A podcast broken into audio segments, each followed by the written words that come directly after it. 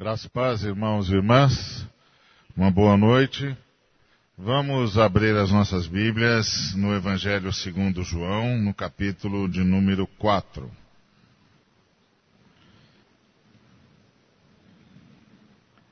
Nós vamos ler a partir do versículo de número 19.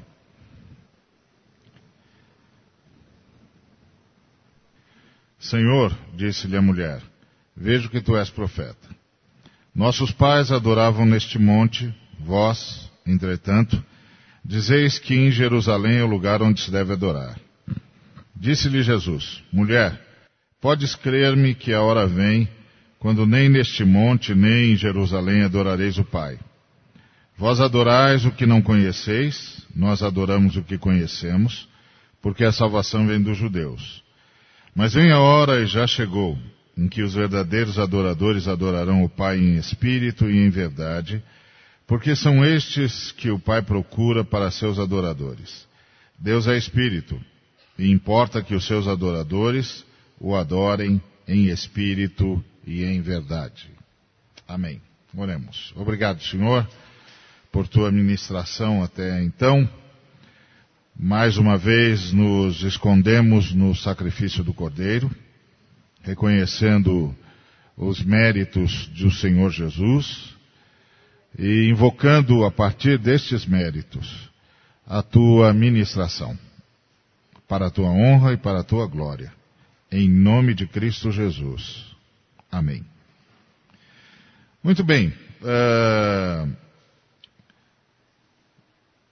Nesse boletim que vocês receberam, o Ed fala do status que Jesus recebe, tendo, portanto, autoridade para mudar uh, conceitos, para estabelecer o seu próprio julgo, para ensinar a sua própria teologia. No outro boletim, ele havia nos dito sobre uh, uma série de dados acerca da história da igreja que nós perdemos uh, contato e uma série de, de práticas que nós assumimos e que não tínhamos autorização para fazê-lo, mas pronto, é história. E hoje eu queria falar de mais uma dessas situações de mudança que Jesus Cristo, a partir da sua autoridade rabínica e da sua autoridade divina, estabeleceu e que nem sempre nós nos demos conta e é a questão da adoração. Uh, nós conhecemos essa, essa passagem extraordinária, o Senhor conversando com essa mulher desprezada na sua própria comunidade, uh, discriminada pelo preconceito dos discípulos de Jesus, mas que Jesus reconheceu como alguém que esperava pelo Messias, e Jesus Cristo veio, portanto, e apresentou-se a ela atendendo o seu clamor e satisfazendo a sua esperança, a esperança de encontrar o Messias e perguntar-lhe ah, toda a verdade. E, e aí Jesus disse para essa mulher: Eu sou o Messias, aquele que ela aguardava, porque ela arremata essa conversa que nós acabamos de ler no versículo 25, dizendo: Eu sei, respondeu a mulher, que há de vir o Messias, chamado Cristo. Quando ele vier, nos anunciará todas as coisas. Então essa era uma mulher interessantíssima, porque ela era desprezada pela sua comunidade, discriminada pelo preconceito dos judeus, que os, seus, os, os próprios discípulos de Cristo demonstraram de modo inequívoco, mas ela tinha a esperança do Messias. Ela era um dos corações preparados pelo Espírito Santo para receber o Messias era um dos corações buscando a presença do Messias, desejando a vinda do Messias e consciente de que só com o Messias seria possível chegar a toda a verdade. Que coisa impressionante. E aí Jesus então apresenta-se a ela no versículo 26 dizendo, uh, eu o sou, eu que falo contigo. Extraordinário. Ela é uma pessoa, provavelmente a primeira pessoa a quem Jesus Cristo se apresenta como Messias. Por aí a gente pode avaliar a intensidade do coração daquela mulher, que parecia ser exatamente o oposto de tudo que era. porque a vida dela a levou a ser desprezada pela sua comunidade. O estado dela é, civil a deixou, a tornou rejeitada pela sua comunidade. E o seu estado natural, o seu nascimento, a tornou rejeitada pelos judeus. E o fato de ser mulher a tornou rejeitada de todos, porque as mulheres passavam por maus bocados naquela época. Uh, naquela época. Mas, uh, Jesus não. Jesus olhou para aquela mulher e viu um coração desejoso de encontrar o Messias. É interessante que esse texto começa dizendo que Jesus tinha necessidade de passar uh, por Samaria, pela província de Samaria. E essa necessidade que aparece no versículo 4 não é uma necessidade geográfica. Os judeus nunca faziam esse caminho, até por causa uh, das hostilidades que haviam entre judeus e samaritanos. Esse não era um caminho seguro. Então eles atravessavam o Jordão, passavam pela Pérea e subiam para Galiléia e pronto. Sem crise, sem dificuldade e sem chateação. Então esse era ali necessário passar pela província de Samaria, não era uma necessidade geográfica, era uma necessidade muito mais profunda e muito mais séria, que era a necessidade de encontrar-se com um coração que ansiava pela vinda do Messias. A necessidade de se apresentar a alguém que na sua consciência de que as coisas não estavam claras, de que a verdade não viera ainda à tona, de que ela estava sendo enganada pela sua religião, uh, resolvera chutar o balde, jogar tudo para o alto.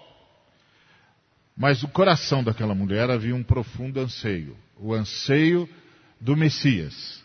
Ela não era alguém que não queria seguir a verdade, ela só não sabia onde é que estava a verdade. E assim há muitas pessoas que a gente, às vezes, apressadamente, tem a tentação de classificar como pessoas que não amam a verdade, que não querem saber a verdade, mas de fato, de fato, essas pessoas apenas não sabem onde ela está. E olham à sua volta e não conseguem encontrar um ambiente de credibilidade a credibilidade necessária para apostar a sua vida naquilo que alguém está dizendo. Então, esse é, é, é, um exemplo cabal do que pode acontecer com seres humanos profundamente sinceros, mas que não encontram à sua volta nenhum espaço de credibilidade suficiente que valha a pena apostar a sua vida no que quer que seja que, que esteja sendo dito. E essa mulher passa por uma crise com a sua religião, joga tudo para o alto, e a primeira impressão que se tem é que é uma rebelde, uma pessoa que não ama a verdade, uma pessoa que desprezou a verdade, uma pessoa que passou a viver de modo alternativo e pecaminoso, mas no fundo, no fundo, aquela pessoa amava mais a verdade do que muitos dos seus conterrâneos e compatriotas, e no coração dela havia o profundo desejo de saber a verdade, de viver a verdade, mas não havia espaço de credibilidade onde colocar, onde aportar a vida. E, e aí ela encontra Jesus, ou Jesus a encontra. Jesus decide que vai buscá-la. Isso é extraordinário porque isso nos fala dos clamores que Deus ouve e que ninguém desconfia. Das orações que Deus ouve e que ninguém sequer percebe que estão sendo feitas. Até quem as faz não percebe que as está fazendo. Mas Deus os está ouvindo.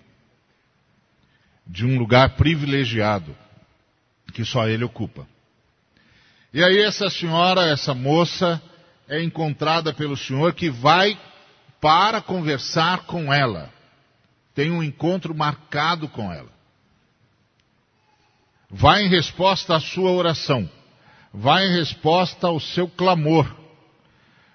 Vai em resposta à sua ansiedade pela verdade. Por saber do próprio Messias como é e onde se adora a Deus. Que interessante, né? Provavelmente os conterrâneos dessa moça poderiam classificá-la uh, em um sem número de condições, mas nunca na condição de adoradora. Nunca na condição de alguém que está realmente buscando o entendimento do que seja adoração. No entanto, é ela que, que está e é ela que Deus eh, agracia com essa profunda revelação de si mesmo. Mas além dessa profunda revelação de si mesmo, o Senhor Jesus lhe anuncia uma mudança litúrgica. Uma mudança litúrgica.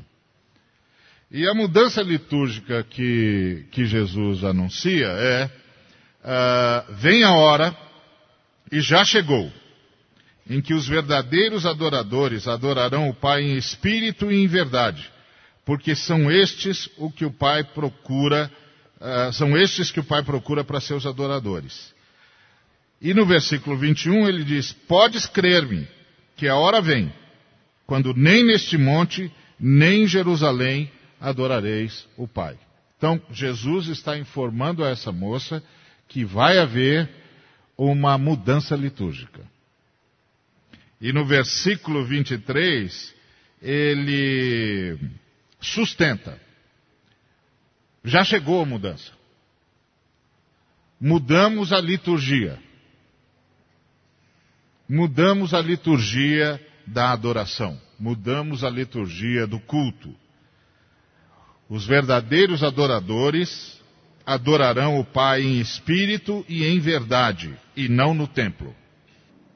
Nem no templo de Jerusalém, nem no tabernáculo de Gerizim os verdadeiros adoradores adorarão o Senhor não mais no templo, mas em espírito e em verdade. Porque é este adorador que o Pai está procurando. E o Pai está procurando este tipo de adorador porque o Pai é espírito. E importa que os seus adoradores o adorem em espírito e em verdade. E aí, quando você ouve algo assim, você pode suspeitar ou a gente é levado a suspeitar que esse nosso encontro está errado. Porque isso aqui não é mais o lugar de adoração. Mas nós nos salvamos disso porque nós na IBAB chamamos esse encontro de celebração. E agora você sabe por que, que nós chamamos de celebração e não de adoração. Porque nós entendemos que este encontro é a culminância de uma semana de adoração. Tem de ser assim. Todos nós viemos aqui para celebrar uma semana na presença de Deus, adorando-o em espírito e em verdade. Porque a liturgia mudou. Então nós estamos seguindo a liturgia do grande rabino Jesus de Nazaré, o Cristo, verdadeiramente homem, verdadeiramente Deus, o Filho do Deus vivo, que diz que agora a gente adora em espírito e verdade. E que as nossas grandes reuniões são celebrações deste estilo de vida. Então, esse encontro não é um encontro para prestar culto. Este encontro é um encontro para celebrar o culto que temos prestado todos os dias, o dia todo. E se a gente não está emprestado, aproveita a celebração para acertar essa situação com Jesus, porque amanhã é outro dia. Não é? Você pode começar bem amanhã. Você pode começar prestando o culto que é devido ao Senhor. E esse culto é um culto que é prestado em espírito e em verdade. E isso que é extraordinário.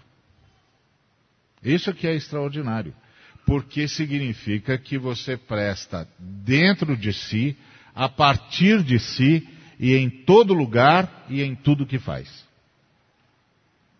Ou seja, no tempo que Jesus veio nos visitar, o culto tinha uma liturgia pré-agendada, definida. Acontecia no templo. Tinha todo um ritual a ser seguido. toda uma atividade a ser contemplada. E aí voltava-se para viver. E sempre que se ia ao culto, a gente tinha de ir, ou as pessoas tinham de ir, levando um sacrifício, uma oferta que seria sacrificada, justamente porque eles passaram a semana, o tempo todo, sem prestar culto. E agora eles precisavam satisfazer a justiça, porque eles deviam ter vivido de outra forma, deviam ter vivido segundo a lei, mas não conseguiram, e aí eles levavam o holocausto. Bom, nós partimos exatamente do contrário. Os judeus iam para levar o animal que seria sacrificado.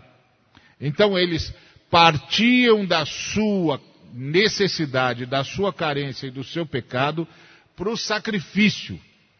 Nós partimos do sacrifício para o culto.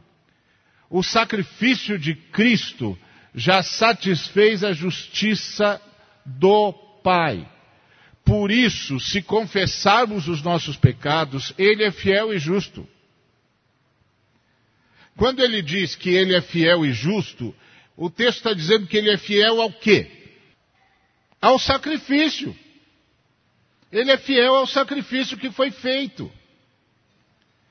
E aí, baseado no sacrifício que foi feito, e porque ele é fiel ao sacrifício que foi feito, aquele sacrifício foi feito de uma vez por todas e foi aceito de uma vez por todas, ele perdoa a mim e a você ali, na hora, e nos purifica ali, na hora, dos nossos pecados e de toda injustiça.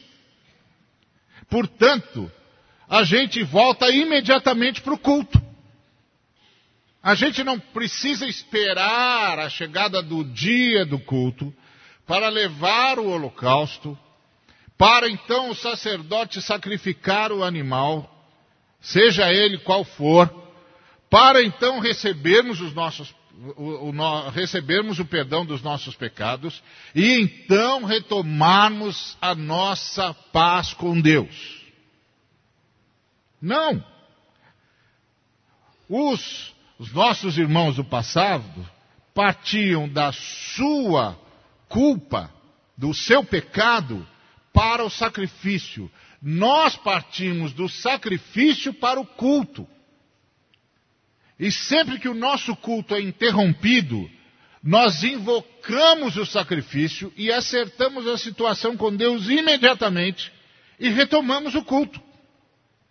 É outra realidade. Por isso que os nossos encontros são chamados de celebrações. Não é porque a gente quer ser moderno, embora eu acho até que a gente é mesmo. Principalmente o Ed. Eu sou mais conservador, cabeça branca e tal. O Ed já não, o Ed já é mais moderno e tal. Mas, na verdade, nós estamos chamando de celebração porque nós entendemos que o culto é uma atividade diária.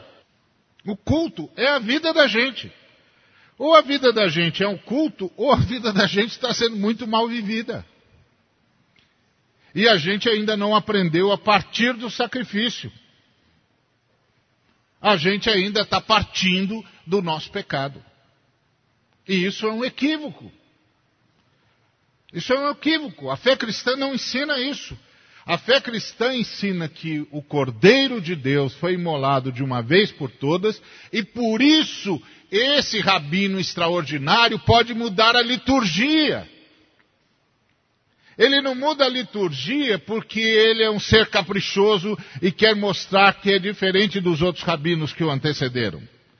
Ele não muda a liturgia porque ele está querendo demonstrar, olha, estou criando uma nova escola.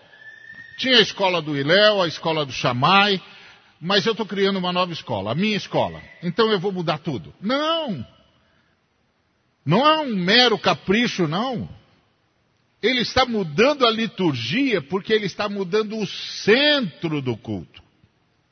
O centro do culto antes era o sacrifício que faremos, e o centro do culto agora é o sacrifício que foi feito de uma vez por todas. E que foi aceito de uma vez por todas, de tal maneira que agora é possível viver em estado de culto. Porque esta é a questão que se põe quando ah, Jesus diz: Vós adorareis o Pai em espírito e em verdade. Se você pensar que você está ouvindo isso num contexto onde as pessoas vão ao templo para apaziguar a justiça de Deus, para Deus poder aceitar o seu culto, a grande pergunta que esse texto suscita é: mas Deus vai aceitar a minha adoração? Sem que eu leve primeiro o cordeiro para Jerusalém, para ser sacrificado, para o sangue dele ser derramado, e então, satisfeita a justiça de Deus, ele poder aceitar a minha adoração? Jesus está dizendo, tudo está sendo mudado. Tudo está sendo mudado. Agora, um novo sacrifício, que na verdade é o grande sacrifício aguardado desde sempre. É o grande sacrifício aguardado desde sempre. O sacrifício de uma vez por todas. Então Jesus está dizendo: o grande sacrifício chegou. Foi o que disse João Batista ao sacerdote, o sumo sacerdote, aquele que deveria ser o sumo sacerdote. Eis o Cordeiro de Deus que tira o pecado do mundo. Então o grande sacrifício chegou. Como chegou o grande sacrifício, mudou a liturgia. A liturgia da nossa vida também tem de mudar. É lamentável, entre as várias coisas que precisamos redescobrir ou retomar, precisamos redescobrir ou retomar a própria noção de culto que é justamente o que estamos tentando retomar quando convidamos todos os irmãos a celebrar uma semana de culto e não a prestar o culto da semana. Percebeu a diferença? Na maioria das vezes a gente foi ensinado a ir prestar o culto da semana. Mas aqui nós estamos convocando todos os irmãos e irmãs a virem celebrar a semana de culto. Porque a liturgia mudou. A liturgia mudou.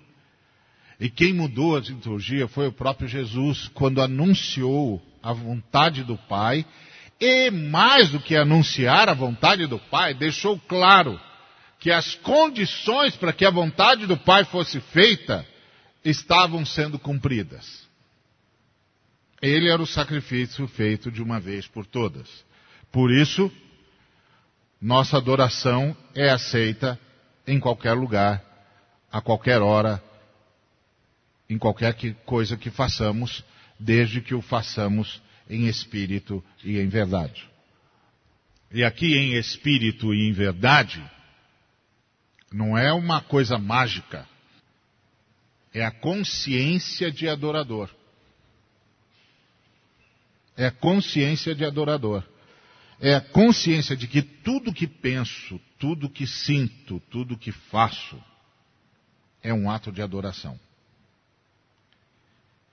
E mais, é a consciência de que tudo que pensarei, tudo que permitirei, me permitirei sentir, e tudo que farei, farei em adoração. Pura adoração para adorar. Aquele que é espírito está o tempo todo, todo o tempo, em todo lugar. Portanto, o tempo todo, todo o tempo, em qualquer lugar, eu estou diante dele. E agora, porque nós partimos do sacrifício e não para o sacrifício, nossa adoração é recebida em qualquer lugar, em qualquer tempo, a qualquer tempo. Porque as condições necessárias e suficientes para que a nossa adoração pudesse ser feita, quais sejam a de que o sacrifício tivesse sido feito e aceito, se concretizaram. O sacrifício foi feito e aceito. Eis o Cordeiro de Deus que tira o pecado do mundo. Por isso disse Jesus àquela senhora: Vem a hora, e já chegou, em que os verdadeiros adoradores adorarão o Pai em espírito e em verdade. Mudou a liturgia. Mudou a liturgia. Mudou a liturgia porque mudou o princípio do culto. Antes a gente ia da gente para o sacrifício. Agora a gente vai do sacrifício para Deus. E, na medida em que mudou a liturgia, na medida em que o, o, o sacrifício foi feito e aceito de uma vez por todas, também mudou a dinâmica. E qual é a dinâmica agora? o próprio poder de Deus atua em nós, para que possamos viver em estado de culto. O próprio Espírito de Deus atua em nós, para que possamos viver em culto. O próprio Espírito de Deus vive em nós, para que possamos viver em culto. A vida de Deus está em nós engolindo a morte que carregamos para que possamos viver em estado de culto. Ou seja, podemos transformar tudo que fazemos em culto. O sacrifício já foi aceito. O Espírito habita em nós. Podemos fazer tudo como culto. Podemos e devemos. E aí? Se em algum momento sairmos do culto, não esperamos o culto da semana. Voltamos para o Calvário imediatamente. Pedimos perdão e voltamos para a semana de culto. Esse é o chamado cristão. E isso pode parecer nada, mas é tudo. Porque isso dá significado a tudo que você faz. Ou seja, você pode dar significado a tudo. As coisas mais simples, as coisas mais corriqueiras, agora podem virar culto. O que na verdade lhe foi concedido a mim, a você, a nós, é o privilégio de transformar todos os nossos movimentos em movimentos sagrados. É o privilégio de transformar todos os nossos gestos em gestos sagrados.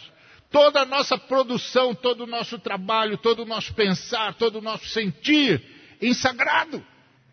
O que nos foi dado foi o privilégio de ter a vida transformada em vida sagrada, por ser vida em culto. Não abra mão desse privilégio. Não abra mão dessa possibilidade. Não fique esperando o culto da semana.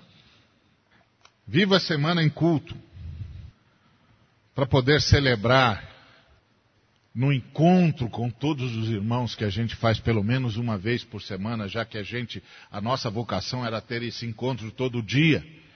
No final do dia, todos nós devíamos vir para nos encontrar e celebrar o dia, mas não é mais possível. A igreja primitiva fazia isso.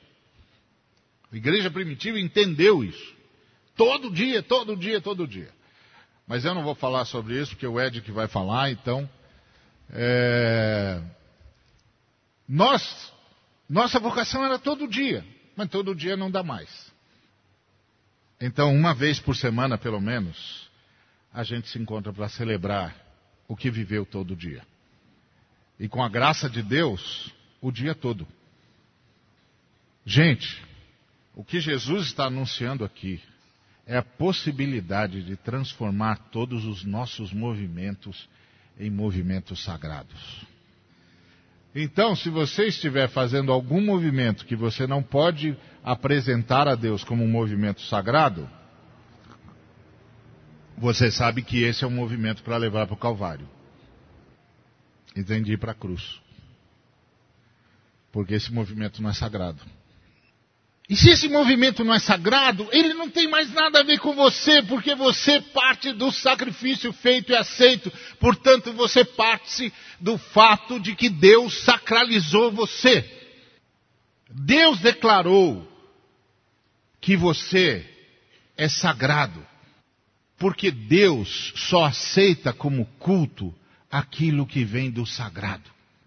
Aquilo que foi consagrado tornado sagrado. Então você é sagrado. Você foi consagrado naquele sacrifício feito de uma vez por todas. Então qualquer movimento meu e seu, que eu e você não conseguimos caracterizar como sagrado, precisa ir para o Calvário. Ele não podia estar mais aqui. Ele tem de ser crucificado. Ele não pode participar do nosso estado de ressurreição. Tá certo? Vem a hora. E já chegou. Em que os verdadeiros adoradores adorarão o Pai em espírito e em verdade. Porque são estes que o Pai procura. E achou em você, achou em mim, achou em nós. Você nunca imaginou, talvez, que mais do que procurar a Deus, você era procurado por Deus. Que coisa! É essa reciprocidade que há no relacionamento com Deus. Deus estava procurando a gente. Estava procurando você, procurando quem? Quem se escudasse no sacrifício feito e aceito de uma vez por todas para viver em estado sagrado o tempo todo, que é estado de adoração. Vem a hora, e já chegou, em que os verdadeiros adoradores adorarão o Pai em espírito e em verdade, porque são estes que o Pai procura para seus adoradores. Queira Deus, nesse momento, possa o Senhor estar dizendo em vocês, eu os encontrei. Que Deus nos abençoe.